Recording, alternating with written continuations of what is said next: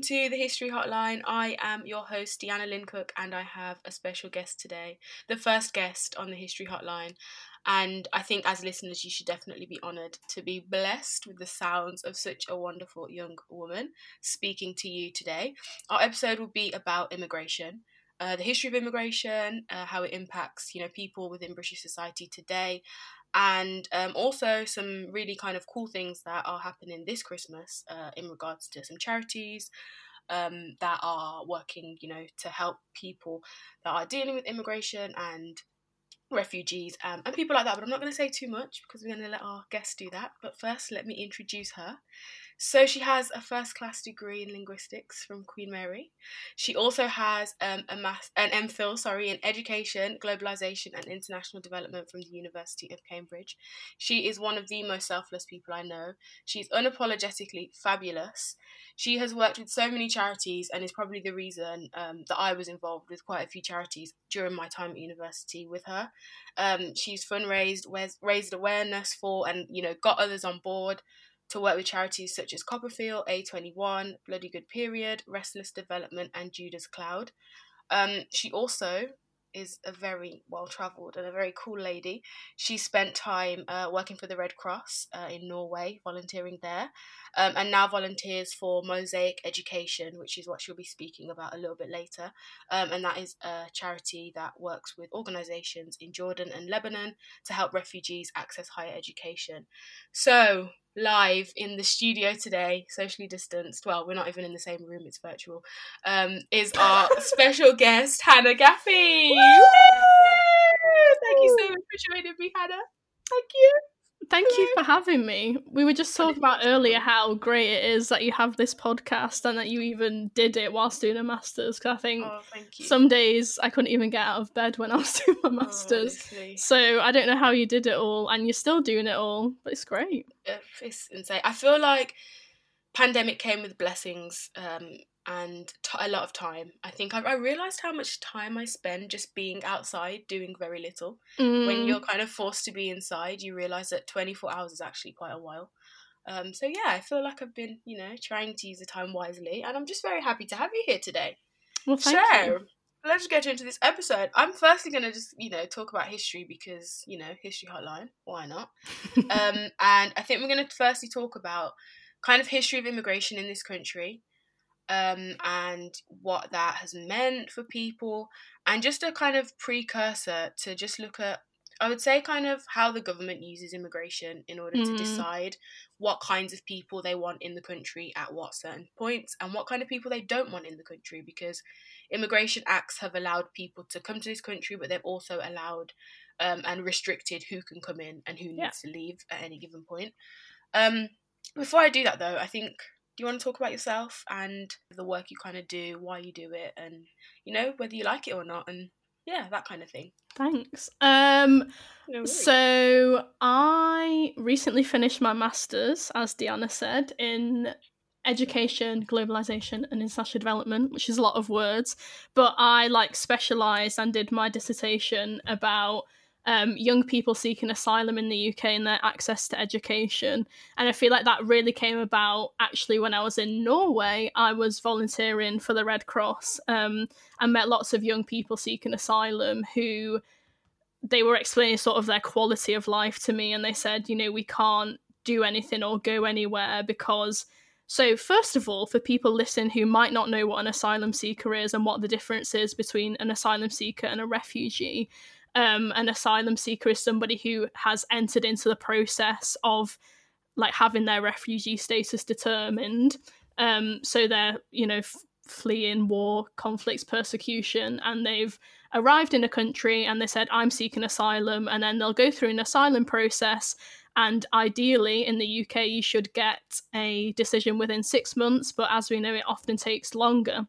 So sorry for that ramble, but I just thought it's important no, for people no, to know what an asylum seeker is because when I was growing up, there was a lot of talk of, you know, bogus asylum seekers, illegal immigrants. Um, and yeah, the idea of asylum is sometimes conflated with being illegal or being unworthy of humanitarian protection. So mm. um, I met these young people in Norway and they were saying, we don't have access to education we don't have access to the marketplace, like the job market. Um, we basically sit inside all day and do nothing because we have no autonomy over our lives because we haven't been given refugee status, which means that you know you can't just go out and be an everyday human. Um, so I found that obviously horrific. Um, but I think what particularly struck me is as a young person myself at the time, and I still am now, um, I have, you know, so much autonomy over my life and I can choose to do whatever I want essentially, especially during that time I was making the decision to go and study a master's. And I was like, you know, these young people don't have the opportunity to do that. Um, so then I was like, right, I'm going to go to Cambridge. I'm going to study education, and I'm going to, you know, solve all these problems. um, which obviously very big headed of me, and is absolutely not what I'm doing. Um, but yeah, it just, I think it just struck a chord with me because I was like, why, you know, why can't people have access to education? Like of all things, why can't have people have access to education? So yeah. No no i think that definitely makes sense um, and it's interesting to know the place that you know your research was born out of. I think everyone has that moment especially doing a master's where you're so focused on you know your project and you have to be really passionate about it to write about it for so long in such kind of isolation especially during a pandemic. Um, so yeah it's good to know where that kind of drive for that research specifically came from and this the fact that you know you had experiences with people that were kind of stuck in this um, situation where they can't do anything. As you said, they don't have autonomy over their kind of daily lives while they wait for these decisions mm. to be mm. made about their lives, um, or because they are literally fleeing, you know, in some cases, death or violence or torture. Um, it's not it's not an ideal situation in any way and i really do like the work that mosaic do um, you know in regards to kind of to working with um, people to to change their situations um, what kind of made you turn to Mosaic or start volunteering for them? So I started volunteering for Mosaic in September 2019, I think, and it was just after I'd returned back from Norway and I was about to start my masters at Cambridge. And I actually came across their Instagram profile because the printing company that I used for my Tees for Fees campaign were advertising like we want you you know we want artists and designers to come up with um, artwork to put on these t-shirts to sell for this um, charity called Mosaic Education. Um, and they help refugees get to university. And I was like, this is like an absolutely great charity. Like, how can I get involved? And um, so I think I just yeah. sent them an email and said, like, I really want to get involved. How can I get involved? Um, and they came back to me saying, oh, actually, we're already advertising for a social media volunteer. Um, basically just put in an application for it and I was like great because I absolutely love social media so I was like yeah. it just you know when it just feels like the perfect opportunity perfect because fit. you're like yep. I love like the cause and then also the actual sort of volunteer role is something that I really enjoy doing and like activities that I find quite energizing so then I was like sign me up please Perfect. Makes complete sense. Absolutely. One thing just to pull out, just in case any audience members aren't aware, what was your Tees for Fees campaign all about? Just briefly, you oh, could sum just, up for me. it's, it's the hardest thing to say just briefly, but just briefly, um, it was a campaign to raise money for my master's degree at the University of Cambridge because, as I'm sure people are aware, it's a very expensive education. Um, and a lot of the times you have to self fund that education, like there aren't um, grants and scholarships available from the university. Um, I think it's something like 89% of Cambridge master's degrees are self funded. And that doesn't necessarily mean wow. that you are yourself funding it. It's that you could get a scholarship from like an external body, but it's that the University of Cambridge aren't going to fund it, if that makes sense. Definitely. So yeah, Tees for Fees, we sold t-shirts and tote bags with some of my lovely friends' faces on it. One of them being Deanna, um, and yeah, we raised money, and that was kind of it. Absolutely perfect, perfect, perfect. Right, so as I said, we're going to get into the, a little bit of history. Yes, I'm so excited. Um, oh, this is the best bit. It's literally the history hotline. Hit me with it. Let's go. So, the first time that um, immigration was kind of brought into law was in 1905 uh, with the Aliens Act, and that was specifically um, for the Jewish people that were coming from Eastern Europe, um, and it was a lot of poor Jewish people, and people, I guess the government wanted to stem that because, as we've said, there's a certain type of person that at different times um, the British government want in their mm. country. Um, and so that was kind of one of the biggest waves of immigration. They were fleeing um, religious persecution, um, mostly kind of in Russia and that side of Europe. Um, and so that was the first act that kind of placed a restriction on them. The restrictions were that um, they needed to have the, the means to support themselves and any dependents when they arrived. They also had to have a medical inspection when they arrived. They couldn't be, and these are quotes taken from the law, not my own words, please. Um, they could not be a lunatic, an idiot, or diseased. Those are their words, right. not mine at all. Um, but you can obviously understand that they meant like mentally mm. ill. Um, idiot, I'm not sure. I was going to assume they also mean mental yeah. illness, um, and disease would be having certain um, illnesses as well, physical or otherwise, and they couldn't also be sentenced in another country. Um, so they had to be not sentenced in another country, so coming freely, not like running from um, like prison, basically. Um, so yeah, it was the first um, point of legislation, and it was also the first legislation on refugees as well. Um, which and it gave individuals the right to asylum uh, in Britain if they were fleeing religious or political persecution. Um, and so, yeah, they they legislated against who could come in and the type of person that they wanted. Um, it's just the same story. Like Britain and the British government, they're not they're not slick, you know. Mm-mm. They just follow the same patterns year on year out. You know, 1905, 2020 now, same still going. Same same thing, something different, different day. day. That's the one.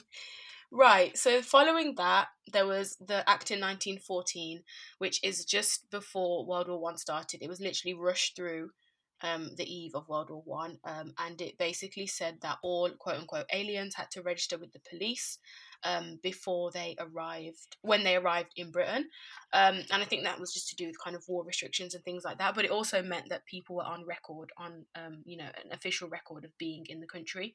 Um, during the 1930s, European refugees were fleeing the Nazis, um, especially in Germany. This began as, as early as 1930. Whilst World War II didn't start till 1939, people actually um, started coming in really large numbers in the 1930s, especially around 1933. Um, and so during this time, we also see we see sorry mainly um, people fleeing the Nazis essentially, um, but we also see a lot of people being rejected. Um, you know, Britain Britain like to, to reject people, um, and this didn't kind of stop in the time of war, even though it was very clear who they were fleeing and the kind of things that they mm. were fleeing. And, you know, Britain had skin in the game because they were essentially fighting this as well. Um, and whilst it is understandable that they couldn't necessarily take in everybody fleeing war. I don't know if it was because maybe um, there might be German spies that would try and flee as refugees. I don't know what the thinking was, but um, they they didn't, and I think they took in a lot of children. I think it was called the Kindertransport, mm. um, where they took in a lot of children. They had a set amount of of children that they took in, and America did similar things as well. Um, but yeah, that was kind of during the war after the war, there was a big, massive growth of Commonwealth immigrants, which, if you have listened to any episode on here before, you will know. 1945, um, the war ends. There's two ships before the Windrush, um, the Ormonde and the Almanzora, and then in 1948, the Windrush comes. British National British Nationality Act of 48 means that if you're a citizen of the United Kingdom and the colonies, you're free to come to the country. 1962, this is restricted. Um, I think it's conservative governments at the time. But by the way, these immigration laws are no in no means like limited to one government, the right or the left. Um, Labour and the mm-hmm. Conservatives have both had their hand in immigration laws, in the hostile immigration pol- um, environment that we'll, we see in the 21st century. Um, so it's not a, oh, we're going to blame this side or that side. It is very much, um, I'd say, an institutional problem. Yeah, absolutely, and a symptom of, of British um, colonialism and mm. anti-blackness i would say um, and not just that because as we've seen you know um, the jewish um, people that came wouldn't have been black um, still persecuted against um, and legislated against should mm. i say mm.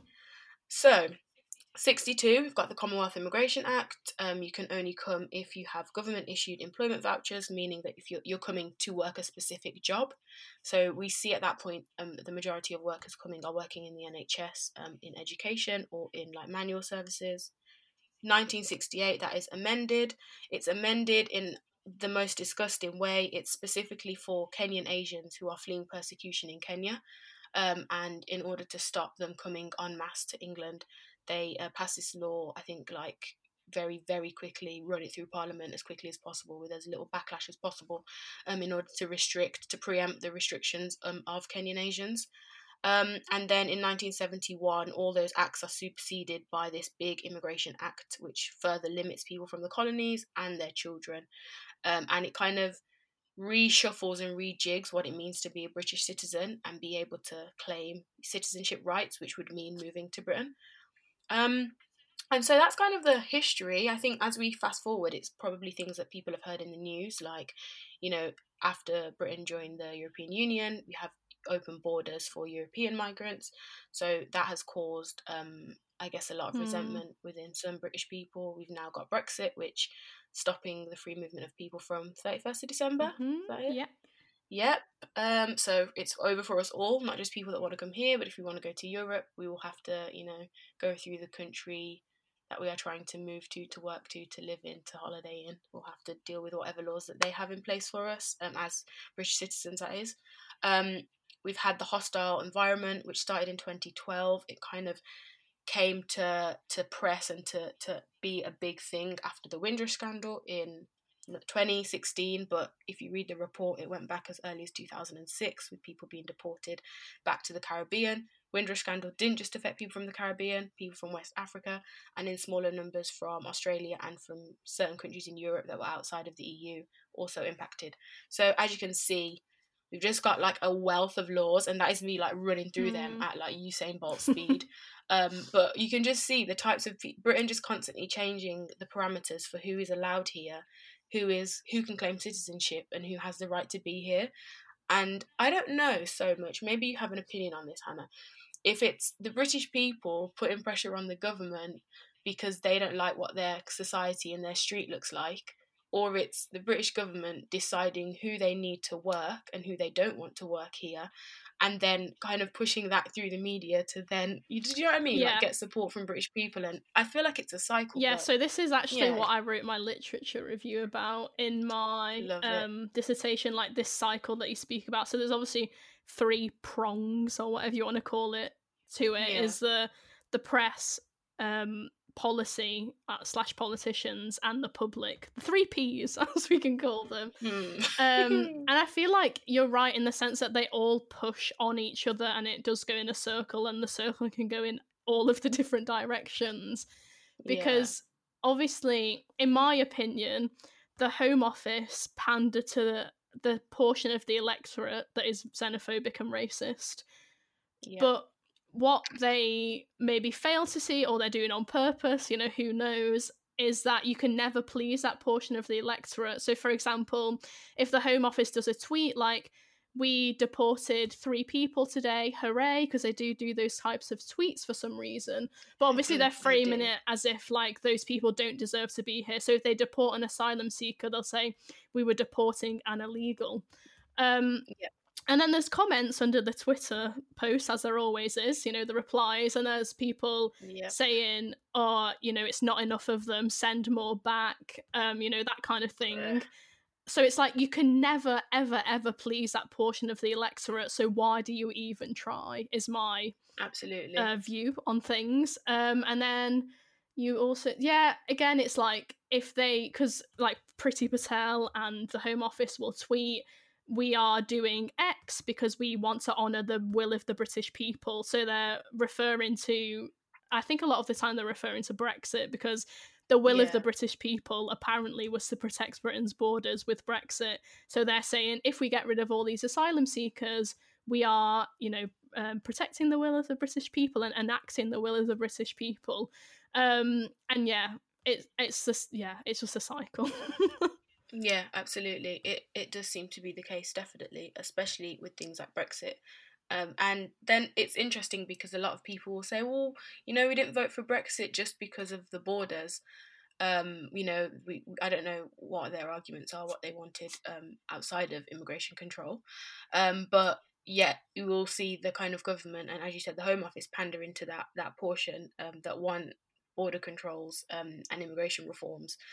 And so it's kind of difficult to, I guess, separate you know, the two. pull out a prong, yeah, from Yeah, the the I think it's the problem with saying, well, first of all, let's actually just say that I'm sure not everyone who voted for Brexit is racist because there are some people who Absolutely. were like, this will be great for the fishing laws, which I obviously don't know Yep. anything about. Um, but they were like, you know, we need to not adhere to the EU's fishing quota, and therefore I want to leave the EU. Um, but I do think that the vote leave campaign was the entire campaign was sold on get rid of migrants. That was the entire campaign. Um, Yep. So that is why it's difficult to separate the two because the vote leave campaign was so strong with this anti-immigrant, anti-migrant rhetoric. Yeah, definitely, definitely. And most people, you know, in the general population, um, would have said, "Oh yeah, you know, we need British jobs for British Yeah. people. Gotta get rid of these people that are just stealing our benefits, taking our jobs, taking our houses." Yep, that that kind of commentary. Um, it was very clear, I think, during Brexit. Do you ever feel like do you want to say gaslit? but like people will say like that was the rhetoric for the entire Brexit campaign, right? And that's what you were Yeah. hearing. And then now people are like, well, not everybody. I, I mean, I've just said it. What like not everybody was racist who voted for Brexit, but I'm like, does nobody remember like what was actually happening Yeah. at the time? Absolutely, absolutely. I, I don't see how I could possibly forget like Nigel Farage with all his nonsense. The Um, bus. and then The also bus that was like, the literal the bus. we'll spend this on the, The NHS, bus. and then it was like, oh no, we won't. I mean, this is not about migration, but yeah. And then it wouldn't. He had that billboard, and it had like a picture of people cro- like lining up to cross a border, and he was like, if Yep. we vote for Brexit, we won't have this. No one will cross our borders, kind of thing. Yep, exactly. That's the thing, and it, and now it's kind of like people are asking for this separation. Oh no, we, you know, we voted to leave because of X, Y, and Z, not immigration. Um, it's definitely a very, very confusing. It's like, do people think that people don't have a memory? Do like these these media outlets think that? The, like, do you think we don't remember? Like, it wasn't that long ago. Right, so let's get into um, the hostile environment a little bit, which, um, as we mentioned before, started in 2012 with Theresa May as Home Secretary. Um, and I just want to ask you, Hannah, kind of what do you think that means for, I guess, people? Yeah, I feel like you catch the Everything, drift. life. Ev- yeah, essentially, life, people. So in my dissertation, I interviewed three young people seeking asylum. So Yeah. I could tell you about what they feel like the hostile environment or how it impacts on their life, because then it's actual evidence from people's lives. Shall we do yeah, that? abso- yeah, absolutely, definitely. So I think the biggest reflection, like upon undertaking this research project, for me was that similar to what we were talking about earlier, is that the com- the sort of complete lack of autonomy that you have when you're being impacted by the hostile environment. Because like when people of the Windrush generation suddenly got a letter from the Home Office that said you you know you don't deserve to be here anymore and it kind of puts this like suspended sentence over your head because Yeah. from the point that you get that letter until the point where a decision is made of whether you're going to get deported or not, your existence is temporary, like the whole time. You're not allowed to go to work. You can't really participate in any kind of public life. Like if you watched, if anyone listening has watched, uh, is it called Sitting in Limbo? Yeah, absolutely. um, on the BBC that characterized it really well in the sense that obviously the main character he lost like everything like he had to sell his house because he couldn't afford because they used to have obviously two wages coming into the house and then they only Yeah. had one and then he had to live with his kids and there's all of this stuff that goes on because your life is so temporary and you cannot see into the future at all like you just have to take it one day at a time because tomorrow you could get a letter or a call or whatever from the home office or they'll just come into your house and yeah. take you out of your house and put you in a detention center and say that's it you're getting deported. Um, so similarly with people who are seeking asylum from the minute that they enter the uk until they receive an um, a decision on their application which can be anything from six months to infinity and beyond it seems um, they yeah it's this temporary existence. So and i think it also like you're only characterized like your identity is only as an asylum seeker like one of my participants Melisha said to me I feel like being an asylum seeker is a large part of my identity, even though I don't want it to be. Obviously, financially, if you're living as an asylum seeker in the UK, on the Home Office website, it says you get £37.50 a week. I believe it's gone up to like £39 because of the pandemic, but it is not yeah. reflected on the website. So I might need to tell, you know, whoever works in comms in the Home Office to sort that out.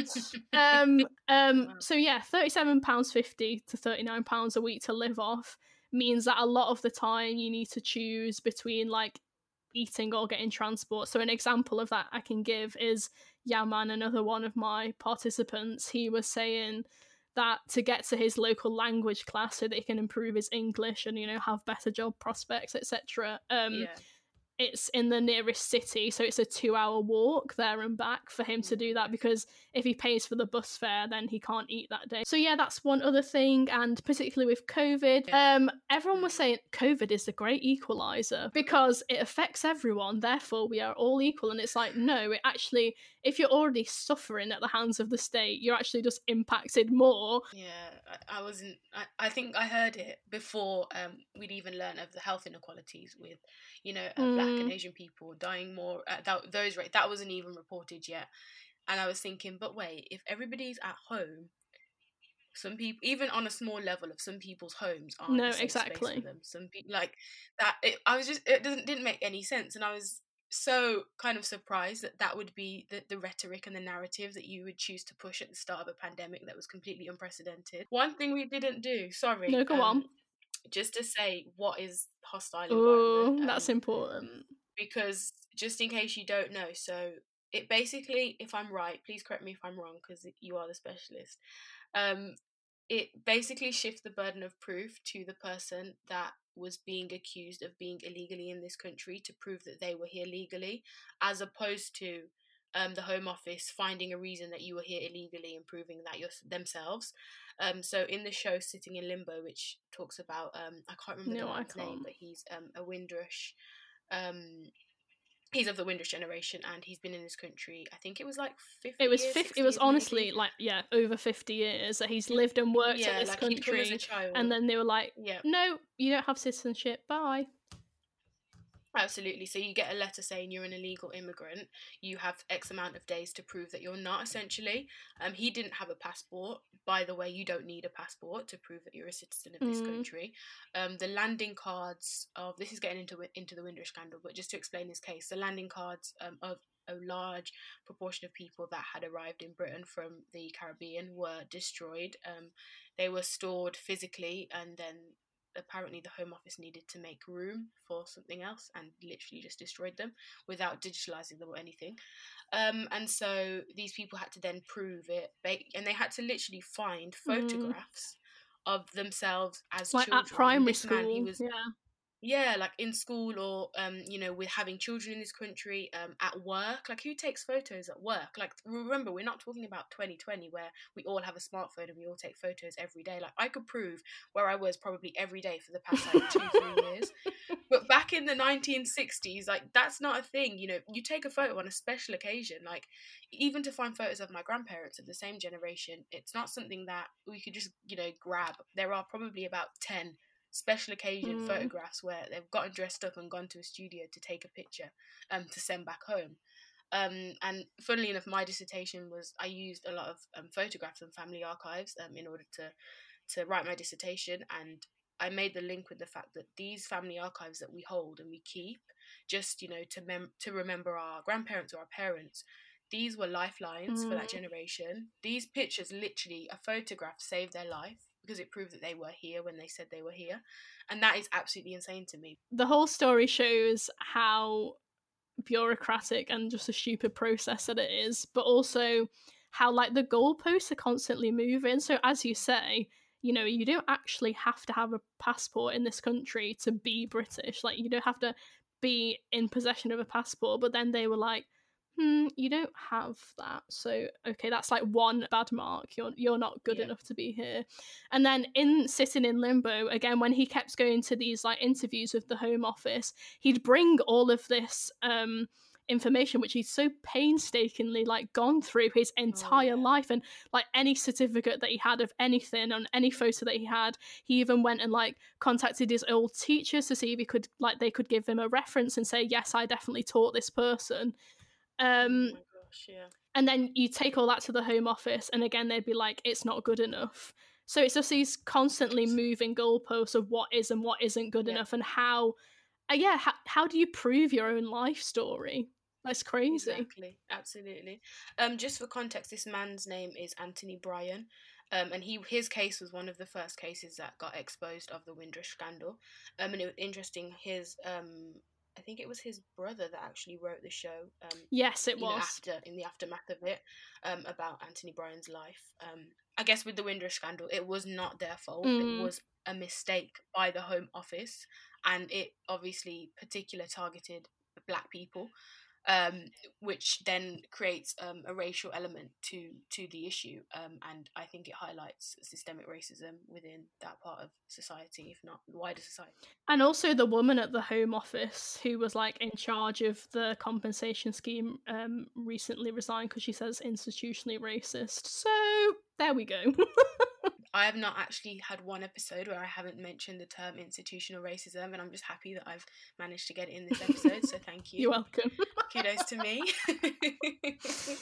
I think right. One um, thing that I want to mention to our audience, which I absolutely. haven't really talked about, I've just talked about people generally being barred from work, but I think it's important to actually talk about it more because when I was doing my dissertation, I came to the sort of conclusion that we're always told, or we hear in the press, or from people in the streets, you know, um, people who come over here, they're scroungers, they don't, you know, they don't benefit our society at all, um, they're only coming here for benefits, whatever. But the UK government prevents these people from working. So, how yep. are you supposed to prove that you want to be an integral part of society? Or you talked about this a few weeks ago, and it's a horrible thing to say, but to contribute to society mm.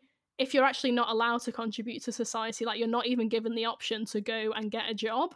So, it just absolutely, yeah, it, it it's, it's a really simple thing, but it really blew my mind when I was doing my dissertation. I was like, yeah, the whole narrative definitely. is just a lie because actually people aren't allowed to work. So I don't understand where this narrative yep. of people not contributing has come from because they're actually not allowed to contribute. Sorry, I just Absolutely. really wanted and to it, say that.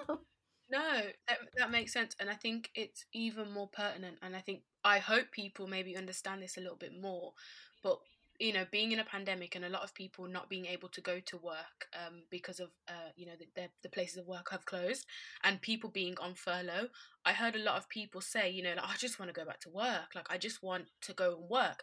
Mentally, what that does for you to sit in your house mm. every day and not be able to leave because, A, well, in, in the case of the pandemic, you know, nothing is open.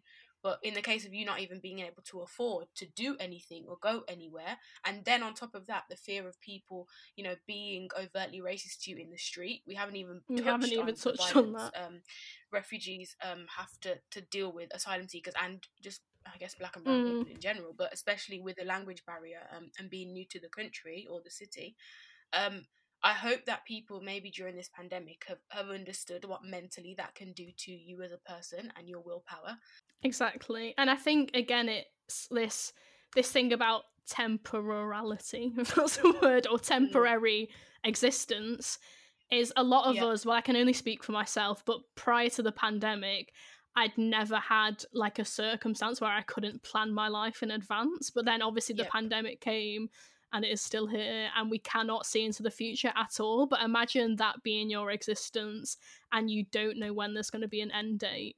You said about not being able to go to work is so important because it is demoralizing to sit inside your house every day. If you come to the UK as a child, you're as an asylum seeker, yeah. you are allowed to go to school. Thank goodness. We're doing something right. Um, So a lot of the kids will come home and say to their mum and dad, oh, everyone else's like mummy and daddy is working. Why aren't you going to work? And yeah. imagine hearing that as a parent. And obviously, if the kid Absolutely. came to the UK when they were quite young, they might not have even seeing them parents working like in their home country. So yeah, it yeah. just I can't imagine how demoralizing it is, especially for your kids to like come home from school and be like, why aren't you going out to work? Yeah, definitely. Also, just to know, I don't know if anybody is here thinking like, oh yeah, but like you know, Britain has its own problems. It can't deal with all these people coming in.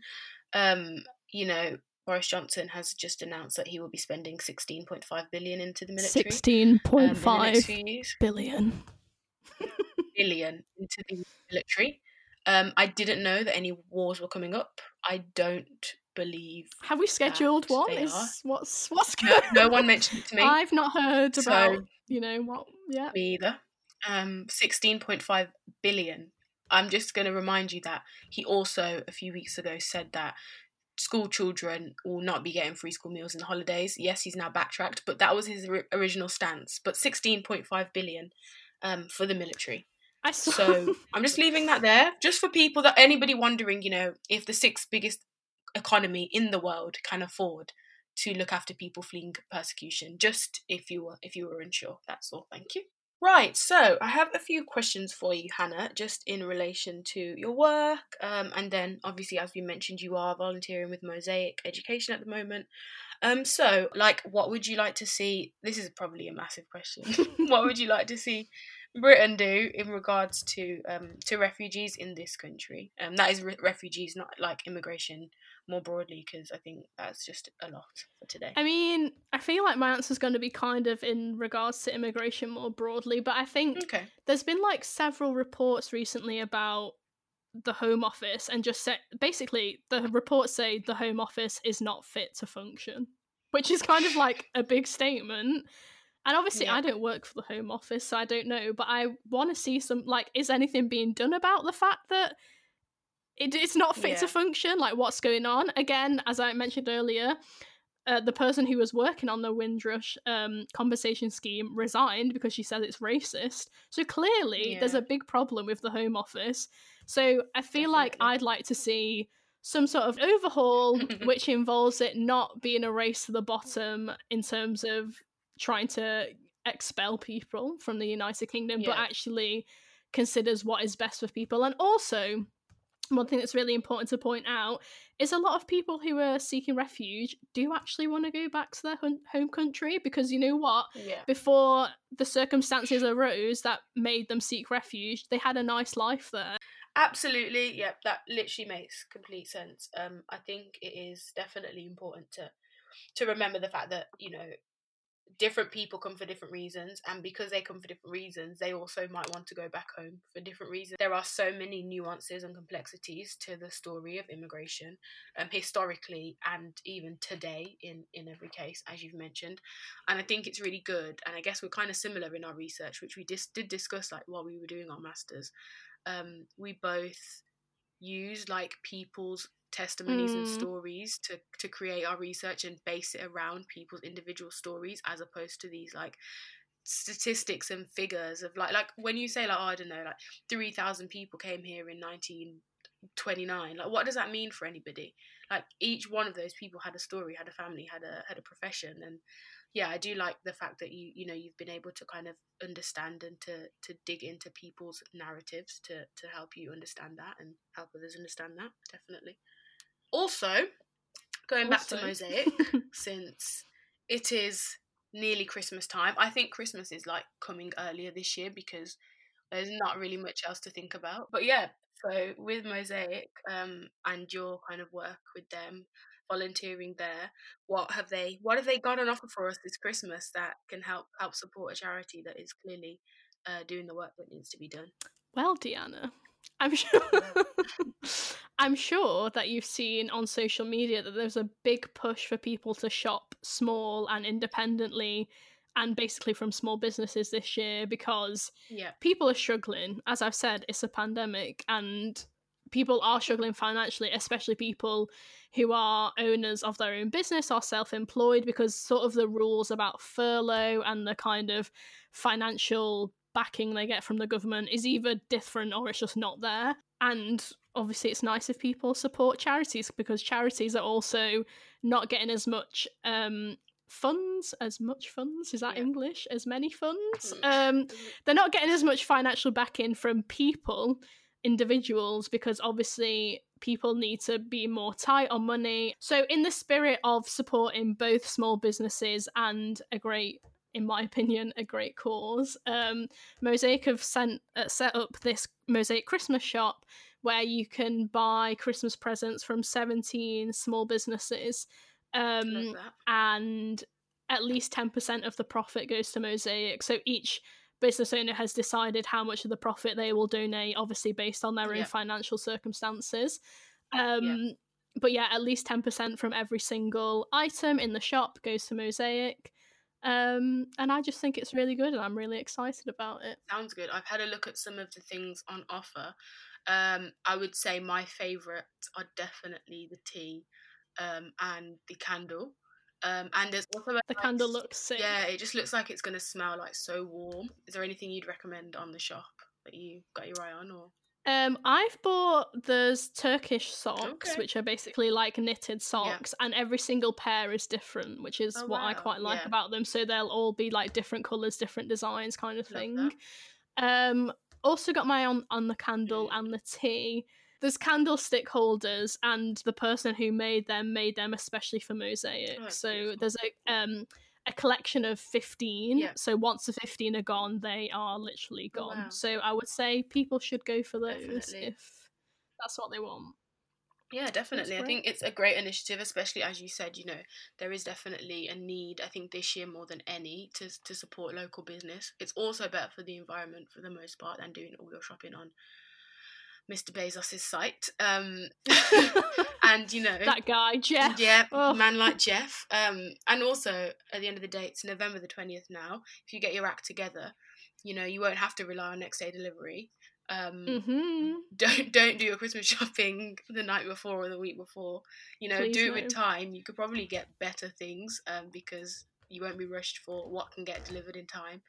Um, and with that, you know, support a charity and support small businesses because they desperately need it this year. Yeah. And on the sustainability angle, everything is like handmade and handmade in the Absolutely. UK, so Perfect. it's not being shipped from anywhere else. Yeah. Um, and yeah, a lot of people are doing like kind of zero waste production, Definitely, which is great. Well, literally, it's exactly what we need um, in 2020. I think that is everything that we intended to cover today. Um, I just want to say a humongously large thank you to Hannah Gaffey for, for being the first guest on the History Hotline, for joining me, for explaining her research. Um, and, you know, I feel like whenever I speak to Hannah, I feel like I've put the world to right. Um, I feel like I come out of conversations having learned something um, and having and just feeling I think the passion of Hannah rubs off on me.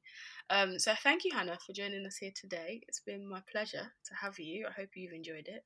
Um, thank you for giving up your time to talk about Mosaic and all things charity and uh, immigration. Thank you. Um, I don't think I can follow that. you don't have to. I'm literally sat like, oh. no, honestly, it's literally my pleasure. So thank you so much for being here. And I think that is the end of the episode. So anybody that is new here, thank you, and I hope you've enjoyed your first episode. Please, if you can, follow us on Spotify and on Apple Podcasts, and please leave us a review on Apple.